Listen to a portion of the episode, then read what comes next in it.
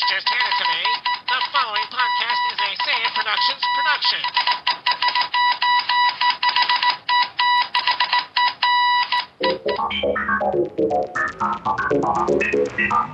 If anything should happen to me, you must go to Gort. You must say these words. Klaatu, Barada, Nikto.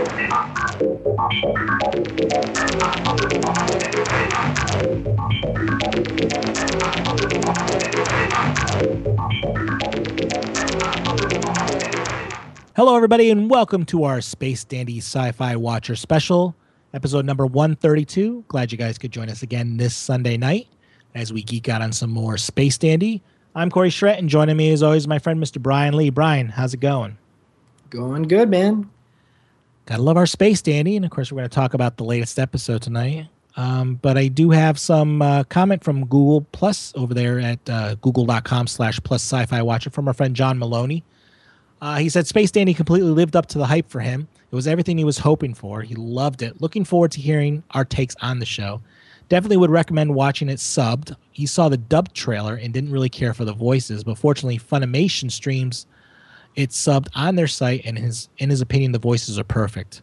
Also, Funimation actually licensed a number of anime that aren't for kids, including Desert Punk and Rin Daughters of I'm not saying the word because I don't Nim Nemosine Nemosine I guess Sounds which is good. which is about a kid as kid unfriendly as it can get without actually crossing over into uh, adult porn. Basically, is what he's saying here.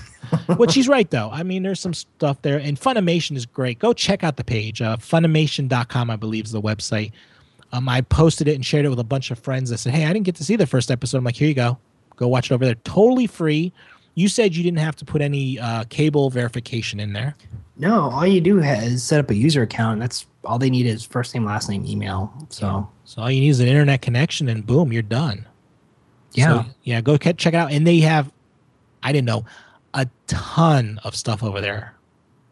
I mean, there's there's more there stuff there than you can imagine. It's like maybe that's what they're doing is they want you to come to their site and say, hey, we got some other stuff, and I bet the other stuff probably costs. Maybe it does. I maybe maybe there's a window. Maybe there'll be windowing on the stuff after so many Yeah. days. That it'll be like, okay, you, you gotta pay But they for. probably want you to check out their other shows. Yeah. So yeah, don't check them out if you haven't caught up on Space Dandy and check out what else they have over there. All right, before we move on now, uh, head on over to sci-fi-watcher.com slash sponsor. Help out the show and other shows we do. Sponsor us. Cost only $5. Head on over right now to sci-fi-watcher.com slash sponsor. All right, so this week's episode of Space Dandy was called The Search for the Phantom Space Ramen Baby. Episode two here of the first season that aired January 11th in the U.S. And uh, this this time we actually get to see the Alien Registration Center, the place where Dandy takes his aliens that he captures to see if they're registered or not and get his money, which is almost like a DMV. Felt like a DMV to me. You know, waiting Or, for your, or kind of like Men in Black, where they where the aliens come in, Mhm. The little alien check-in place. Yeah. So of course, you know, he brings some alien, which of course has been registered, and there's, and I love the the the the woman or whatever on the other side of the desk says, "There's how many of them are actually registered? You know, how many millions or billions of them there are out there." It was like a slap in the face. yeah, so that's the way the episode starts off. And of course, Dandy is upset, but he's gonna go eat a special stash stash of ramen, which too bad, so sad. Meow got to it first. Right. All he Meow does- said it wasn't that good. Yeah, all Meow does is sit around all day and hugs his girlfriend pillow thing or whatever it is he's got. Uh, I love I love how uh, Dandy's going to jettison him into space, and he and, and he he has a story. Apparently, there's a there's an alien race out there you can find that actually makes a thing like a phantom ramen. There's you know it has a special flavor that can't be imitated anywhere by an unknown species. So of course they're on, you know Oh, but hold up. We didn't even talk about what happened between episode one, episode two. It didn't even get explained. No, it's it it didn't. It's like okay, whatever. Which I thought was interesting. It's like, why are we explaining this? But you know what? I didn't really care. And I finally got that the people that are chasing after Space Dandy are from Google or Goggle. Mm. And they talk about their Goggle Street View to be able to find him. Eh, no, it was was it called Goggle Street? View? I gotta look at. It was like it was like No, G O G O L. I thought it was Galaxy Street View. They said Well, Ga- it's called Galaxy Street View, but the the Empire is called like Goggle or something. I'll have to look that up. I didn't know. I didn't notice that. Yeah. So I, I I love basically this whole this whole adventure is just go eat ramen. it's an eating episode. Yeah. Yeah, they go back to boobies again. That's her favorite place. Ah, boobies. That's that's that's the futuristic Hooters. And I love how Meow checks in on basically I call it Foursquare. He's checking in. We're we're eating it. We're at boobies now. And I love how people. I like. I love how everyone knows about the Phantom Ramen. You Yeah. know, it's like no one. They never heard of it, but they know the Phantom Ramen. There's a place called Roste in the Noodle Galaxy, which I mean, how many ga- how many ramen places do you get, and how many can you go in, in one day without throwing up?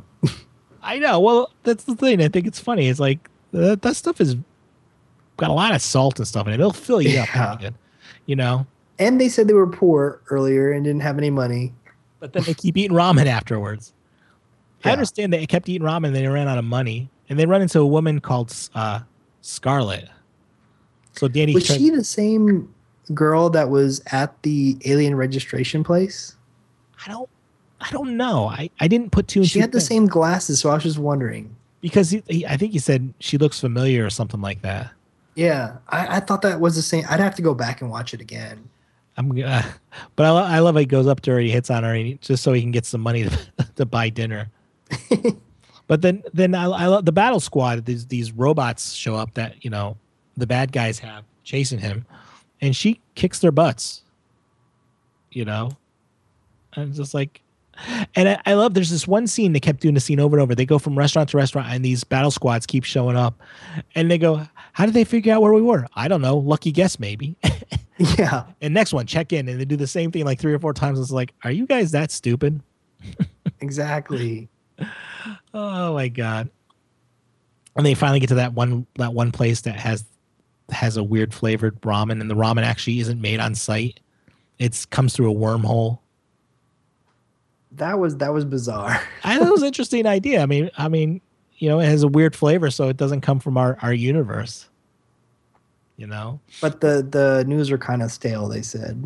yeah, it's something about transporting it through. It's kind of stale, but I love they land on this flat rock, and and there's there's an a- the alien there with a ramen place, and no one's shown up for like ninety years. You know, it's like no big deal. They just go up. It's like yeah, two ramens. Like here you go. It's like really, all right, and nothing. No one's freaked out here. Not at all. No, it was interesting that the how the alien told us a story that you know he was a reckless kid and he took somebody's life and he fled his homeworld and eventually landed on Earth, and that's when he was introduced to ramen. His It- life changed after that. Yeah, I mean this is a all ramen centric story, and the fact that his tear actually makes the ramen give it its flavor. hmm Oh yeah, and of course uh, Dandy scarfs his down and Meow gets his bowl to go. And as they run back to the wormhole, of course Meow spills his all over the place. Did, did you notice the galaxy itself or the the universe or whatever? The the space scenes, it was all ramen. There was like You mean like in the background? yeah, there was like you see the noodles is is part of the background, and there's like you can see bowls and stuff back there. I didn't really look at it that close. I saw. I think I saw the pieces of the stuff that goes with ramen Yeah, floating around. yeah. Take a look at it. It looks like the the whole outer space is made of like I need to watch it again anyway because I want to watch it in um, Japanese. Well, I don't blame it. You're a diehard anime fan, so I, I can't argue with that.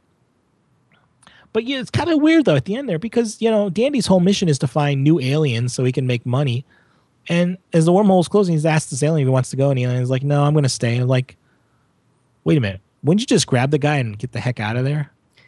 I didn't think he wanted to take advantage of him I guess. because he wouldn't. Then it, he'd stop making that ramen, and uh, That's know, true. other people are gonna uh, not gonna be experience it. So. Yeah. Is that why he asked him to come with?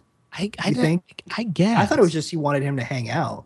I I don't know. It was kind of weird because I was thinking, I'm thinking, you know, you want to find new alien races. I figure you just grab this guy and go, not ask or give him a choice. You figure you just I, grab. I thought um back to an earlier part of the episode, I thought that girl Scarlet was gonna like come with him or something and be their be their guardian. I, I almost thought, yeah, I thought she was going to join the crew or something. It felt like she was going to be like the fourth person on the ship. I thought it would be cool if they did. Well, maybe she will down the road. I don't know. Yeah, to me, it felt like a waste of a really interesting character. I just wonder if the bad guys are ever going to catch up to him.